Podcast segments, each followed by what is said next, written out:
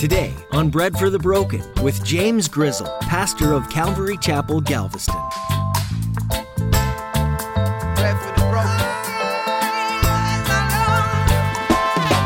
It's not on him, it's on them. It's a decision, it's a choice that's made. Just like you and I, you have a choice. You want to receive this free gift of eternal life, or do you want to reject that? Do you want Jesus or do you not want Jesus? If you don't want Jesus, that's fine. That's your choice. But there is an end result to that.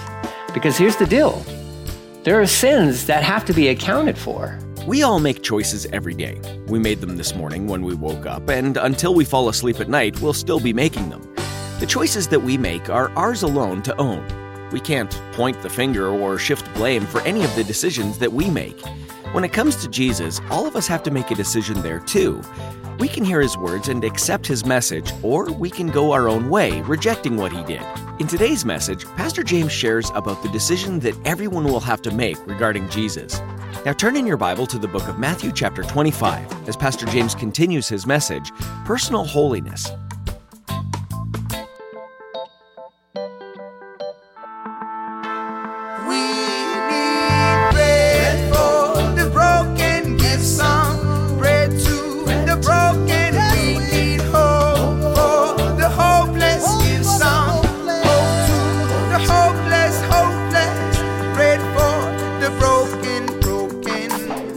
Kings will say to them, verse 40, I tell you the truth, when you did it to one of the least of these, my brothers and sisters, you were doing it to me. You were doing it for me. And so as he's driving home this point and getting us to this, this little end section here concerning well, what's going to be the result for the guys on the left? Uh, just a good encouragement for, for those who stand on the right, so to speak. Serve the Lord, serve Him with gladness, and serve Him by serving other people. Serve Him by serving others. If you see somebody in need, then help them out. Help them out, right? If you know somebody who, who's in need of, if, if they're not feeling well, they're sick, well, come alongside them. Pray for them. Can I bring you a meal? Can I do those types of things? If somebody's just, if they're just in need, we need to be able to come alongside them because, yes, you are serving them, but ultimately you're doing it for the Lord. And he, he, keeps, he keeps record of that stuff. And that's, that's a beautiful thing that we get to, in serving others, we're serving Jesus. It's a beautiful thing. Because you don't want to be on the other side of this thing. Now, your service to the Lord and all the good stuff doesn't mean you'll go from the right hand to the left hand, okay? If you're not doing this, okay? So let's clarify that. Like, if you're like, I never help out anybody. Well, okay, but if you're a believer in Christ, then we need to change that, okay? We need to, you need to start looking out for the needs of other people, right? The other side, the left side, are, they're not on the left because they never helped anybody out. They're on the left because of choice, a decision that they have made to reject, ultimately to reject Jesus. Now, you need to understand this about the people on the left side too. Some of them are very, uh, you know, very generous in helping people out, but it's never for the people. It's always for themselves. Okay? So I want to clarify that because we know there are a lot of people who have money. Maybe they have celebrity status or whatever, and they're very active in helping out people all across the world. But what's the motivation behind that? Is it, you know, it's certainly not for the Lord, because if there's no relationship, then there's, it's not done unto the Lord. It's done to make them feel, they want to feel good about themselves, because they're grasping for anything, right? To fill that emptiness within inside of them. And the other side of that is they feel like, well, if I do these good things, if there is an eternity, then all these good things I do will give me access into eternity. So it's never done for the Lord Jesus. And, and, that's why the people on the left, it's not as if they never helped out anybody ever. It's just that they were never, they were never on the Lord's side and they were never doing anything as unto the Lord. Okay. But the ones on the right, the sheep, they did these things. They just, this is just how they lived their lives. This was like a normal outflow of their lives.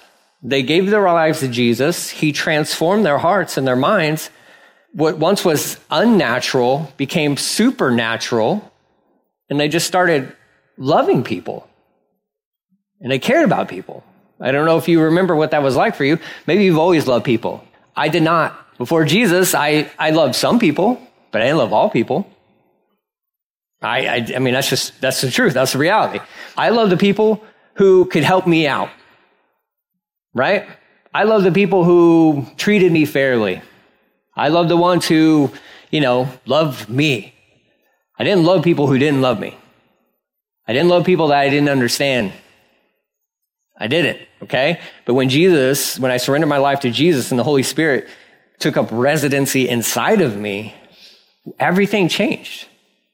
Every, and that was the one of the most drastic things I noted when I gave my life to Jesus was I love people now. I don't, it's, and I can love people that I don't even really like that much, right? And you're like, oh, can you do that? Yeah, you can do that. Um, you can totally do that. I, I have a care, a concern, compassion for, man, for people, certainly for people who don't know the Lord. Um, and that's a supernatural thing. That's what transformation is. That's how our lives should be marked by that transformation. When you surrender your life to Jesus, transformation has to take place. And then you, the, the natural outflow of that is these gifts of service. You're just helping people out. That's who he's talking about. These ones on the right, they're surrendered to him and, and they, they're doing this stuff. They're living their lives like this. But we have to talk about the other group. Because the ones on the right, and just like I told you before, and we'll, we'll talk about it at the end, their destination is set. And Jesus, he was going to tell his disciples in that, that passion week, you know, he lets them know, like, look, I'm going to go away. I'm going to prepare a place for you and all this, this crazy cool stuff that should like get us excited about what's to come. We should be more excited about what's to come than anything else right? Like I love living here on this planet. I have a beautiful wife. I have four beautiful kids. We get to do a lot of cool stuff. I live on an island when it's not trying to kill me. Plant life. I had poison ivy all over my face last week. When it's trying, you know, it's beautiful. It's amazing. But I am most excited about what's to come. When I think about heaven, new earth, all that, man, I'm stoked. I get like goosebumps and I'm like, yes, yes, I can't wait for that. I love this. I love this. I love where I'm at. Love it. I love people I'm surrounded with. I absolutely love it. But that like new heaven, new earth thing, it just takes it like on a whole nother level. I can't wait. Can't wait. We'll talk a little bit more about that. But let's let's talk about the guys on the left. Because there is there is an, an end result for those who reject the free gift of salvation. Okay? Let's just read through it. Okay.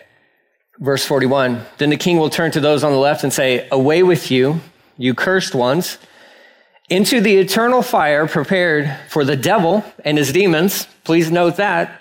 Prepared for Satan and the fallen angels. Made for them, not made for humanity. Not made, not created for people who rejected Jesus. It was created for Satan and his fallen angels. Also, the Antichrist and the false prophet. You read through the book of Revelation. But we need to understand it was prepared for them. Doesn't mean that people aren't going there, but it was prepared for them. Says, into the eternal fire, prepare for the devil and his demons. For I was hungry and you didn't feed me. I was thirsty and you didn't give me a drink. I was a stranger and you didn't invite me into your home. I was naked and you didn't give me any clothing. I was sick and in prison and you didn't visit me. Then they will reply, Lord, funny that they use that term, Lord, Lord, Lord, right? A lot of people will say, Lord, Lord, look at all the good stuff I did for you. He's like, I'm sorry, but who are you? Lord, when did we ever see you hungry or thirsty or a stranger or naked or sick or in prison and not help you? We helped out all the time. He will answer, I tell you the truth. When you refuse to help the least of these, my brothers and sisters, you are refusing to help me. And they will go away into eternal, eternal punishment. But the righteous will go into eternal life. Okay, that's key. It's key these days because there's a doctrine that's going around within churches today that hell is not eternal. That's not eternal. And the, the reason, and it's way more of a liberal stance within the church than anything else. And the reason why is because they're trying to, like, well, if God's such a loving God, why would he be so cruel and mean as to make somebody suffer in hell for eternity? And I would say, I understand your question. However, I don't think you're reading your Bible. Because every time I read through the Bible, every time I study through the Bible, and I study topics such as hell and heaven, I think, God is so loving. God is so good. It's amazing how good He is. And this eternal suffering, this eternal punishment, that's not on Him. It's not on him. It's on them. It's a decision. It's a choice that's made. Just like you and I, you have a choice. You want to receive this free gift of eternal life, or do you want to reject that? Do you want Jesus or do you not want Jesus? If you don't want Jesus, that's fine. That's your choice. But there is an end result to that. Because here's the deal there are sins that have to be accounted for. And if you reject his free gift of, and we talk about this all the time, we went through the book of Revelation, we saw that. He, Jesus drank from the cup of wrath.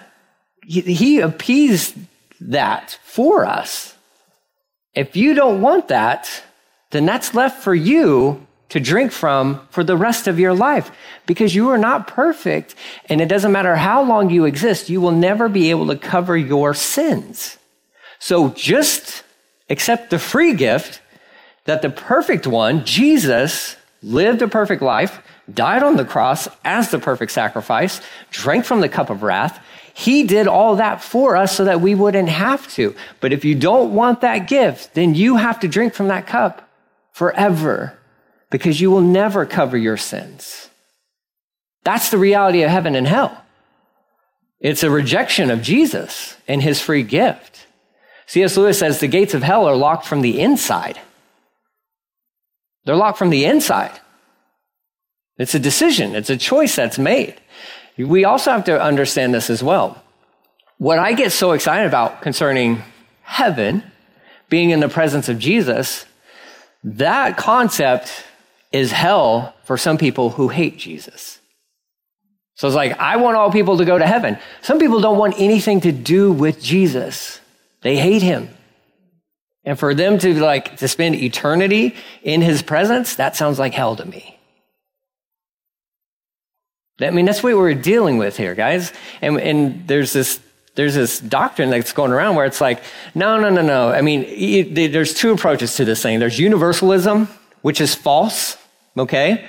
Because what they like to say is, well, okay, basically in the end, everybody goes to heaven. Well, I don't see that anywhere in the Bible. And I know verses that they quote, but they are not quoting them within context. And they're not doing a very good job on word study either. That's universalism. There's churches. There's a church here on the, on the island. They would, they would ascribe to that. Everybody in the end ends up in heaven. Now, you and some of our, you know, Catholic friends would say like, well, there's this thing called purgatory, which is not in the Bible. BTW, um, by the way. It's not in the Bible.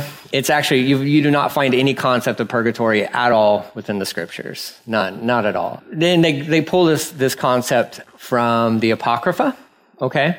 There's one verse that kind of alludes to that, and so they took that. And so basically what they're saying is like, look, if you still have some sins that need to be atoned for, well, you can spend this time in this gap thing, this, uh, this, you know, purgatory. And, and when, you know, however years it takes, you know, maybe 50 years or so, but once that's done, then you can go to heaven. How in the world am I going to pay for my own sins if I can never do that in this life? It doesn't, there, see, there's no biblical structure to that at all. There's, there's no weight to that thing at all. At all. But what are we doing? We're, we, we, as humans, are holding on to hope that what? That some of our loved ones will be there with us. And I understand that. I'm, I have compassion for that. I get that. But I also would hope that that motivates us to be praying nonstop and witnessing to our friends and family members that we love and care so much about. We don't know. We have no clue who gets saved and who doesn't get saved. We have no idea. Jesus does. He knows all things. And if he doesn't know that, then we're serving the wrong God. Okay? So he knows that. He knows all that. So what is a mystery to us should be an encouragement for us to be like, I'm just going to tell everybody about, the, about Jesus and about the gospel. Why? Because he wants all men to be saved. I should want all people to be saved. So nobody's excluded from this beautiful gospel message. But there's that element, I think it's crept, it crept into the church, you know, years and years back of like, well, we just don't like that because of what that might mean for our family members. I understand. I understand, but you can't throw away the scriptures for the sake of your feelings. You can't. So the universalism thing, it's not legit. It's not. There's no scriptural basis for it at all. The other thing is annihilation, right? We think this is a little bit better of a view, right? So we're like, okay, well, not everybody goes there. Because number one, if I'm in a new heaven and new earth and Adolf Hitler comes strolling up, then I got questions. I got questions of like, why is this dude here? Yeah, who like who wasn't watching? No. Oh no, everybody gets everybody gets to go to heaven? That's nonsense. As far as we know, that guy, well, I'm pretty, pretty sure of it. We don't know what happens in the last moments of people's lives, but we're pretty confident that that guy despised Jesus. This annihilation thing is like, well, so they don't go to hell and they don't go to heaven. So what God does is he just eliminates them. And I think, well, that doesn't sound fair at all. That doesn't sound just. That doesn't sound just. Well, they don't get to go to heaven. Okay. But they reject the free gift of salvation that Jesus paid the penalty for their sins. And in the end, they just cease to exist. The, the question that I have for both of those arguments is this why the cross? Why the cross? If everybody goes to heaven, then why did Jesus die on the cross? If that's true, then the cross is the most insane thing ever. Why God would allow himself to be killed on a cross makes no sense if everybody goes to heaven. And even if the bad guys, quote unquote, end up getting eliminated, annihilated, I, then what's the purpose of the cross? What's the purpose of the blood? What's the purpose of the sacrifice? We serve a holy God. And he says, I am holy, you be holy. There's a, there's a standard that God sets on, on the lives of believers. Only he gets to define where that standard is at, and that's holiness. It's holiness. And we are covered in Christ's blood and his righteousness and all that good stuff. But he gets to make the rules. He gets to make the rules. And he created a place that will be eternal for Satan and the fallen angels, but it also will be the eternal destination for those, for all who reject Jesus. They don't have to go there, though. He didn't make it for them. But he's not going to stand in the way of their choice. That's what this thing is. That's what salvation is. It's, it's a decision. God has blessed us with this thing called free will. And he will not stand in the way of it. And why we read that verse from, from 2 Peter, 2 Peter 3, 8, and 9, where it talked about his, his desires that all people would turn, they would repent and they would turn to him. He desires that none should perish. None. But yet they do. Daniel chapter 12, verse 2 talks about this in result, in the, in the end of it all, that it, it is eternal suffering. Hell is eternal. It's eternal. The fires never go out. And that's what even Jesus was, he was pointing there at Gehenna, right there on the outskirts of Jerusalem. You know, it's a little trash, trash heap type place where they used to do children's sacrifices. And now it just become like a rubbish area. And, and the fires were burning all the time. He says, that's their destination, where the fire never dies, where the worm never dies, right? And the fires never go out. That's the reality of rejecting Jesus. Um, throw away any ideas that you may have gotten concerning hell. Uh, from reading, um, you know, Dante's Inferno or and whatever that's called, that book's called. I can't remember anymore. But just throw all it's and it's not like Satan doesn't rule in hell. I don't know. That was weird. Um, he doesn't walk around with the pitchfork, and uh, he's like the boss of hell. He's not the boss of hell. He gets thrown into hell with all the fallen angels. There's no parties in hell. I used to think that in, in high school. That's what I thought. I don't know why. Um, but I thought, like, well, if all my friends are going to go to hell, then I'll join them because we'll just party down there. It's not true. I don't even know where that came from. Um, but hell is eternal darkness, weeping, gnashing of teeth, suffering, every moment of every day forever and ever and ever. Let me read you this description from Mr. Tripp here. Paul David Tripp or David Paul Tripp. I always mix it up. He's got like three first names, or he's got like, not three first names, but he wrote this book, Do You Believe? He's a fantastic author, by the way. Fantastic author. But he wrote this book, Do You Believe? And this is all like core Christian doctrine type stuff. I want to read you guys his description of hell. Like, because we don't, I mean, we, we get a lot of descriptive terms concerning hell, but the way that he paints this is ab- absolutely incredible.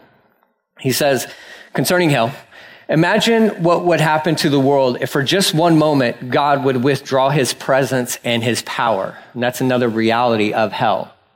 No more presence. God's presence, there's separation, right?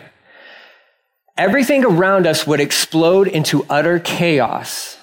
We would lose all ability to be the beings we were created to be. Now imagine the horror of the eternal chaos of living in a place completely separate from the presence, power, and grace of God. Imagine being in a place where nothing is what it was created to be, where there is no order, beauty, or rationality where emotions have descended into unspeakable darkness, where there is nothing on which you can depend, where everything is completely broken and will never be restored, where every day is a, is a horribly bad day and will never be followed by a better day, where beautiful things have become monstrous things, where everything and everyone is bent, twisted, and distorted where everything you lay your eyes on is a horror and there is no escape. Imagine the awfulness of God, of God saying, You have wanted to live separate from me for your entire life. So you will now live in that state forever. Imagine the hell of separation of God. We take for granted this connection we have with God. Even on this earth, non believers now, I'm not saying they have a connection with God at all, but they experience His grace and they experience His mercy. Can you imagine what that is like? Where, where in hell there is no grace, there is no mercy. That's frightening. And that's not stated there to, we're not trying to scare anybody into heaven, but we are trying to paint this picture of the reality of hell. It's a real destination. And we would be unloving as a church to not talk about it.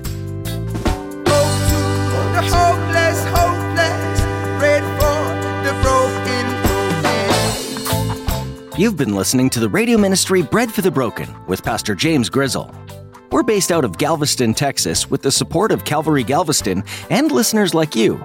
We trust that what you heard in today's message stirred something inside of you to a point of action. These teachings are meant to help you find hope and new life in Jesus, and that's our heart's desire for you today. If you're in the Galveston area, would you come be a part of what's happening at Calvary Galveston? Our atmosphere is simple, laid back, and uncomplicated. We just want to magnify Jesus at all ages. To learn more about our ministry, we invite you to visit breadforthebroken.com. We also do a live stream on Facebook, so check it out, even if you are a little further away. If you're interested in hearing more messages like this one, you can do that by going to the Listen tab at breadforthebroken.com. While you're there, why not discover a little more about the church and this ministry, as well as look for opportunities to partner with us here?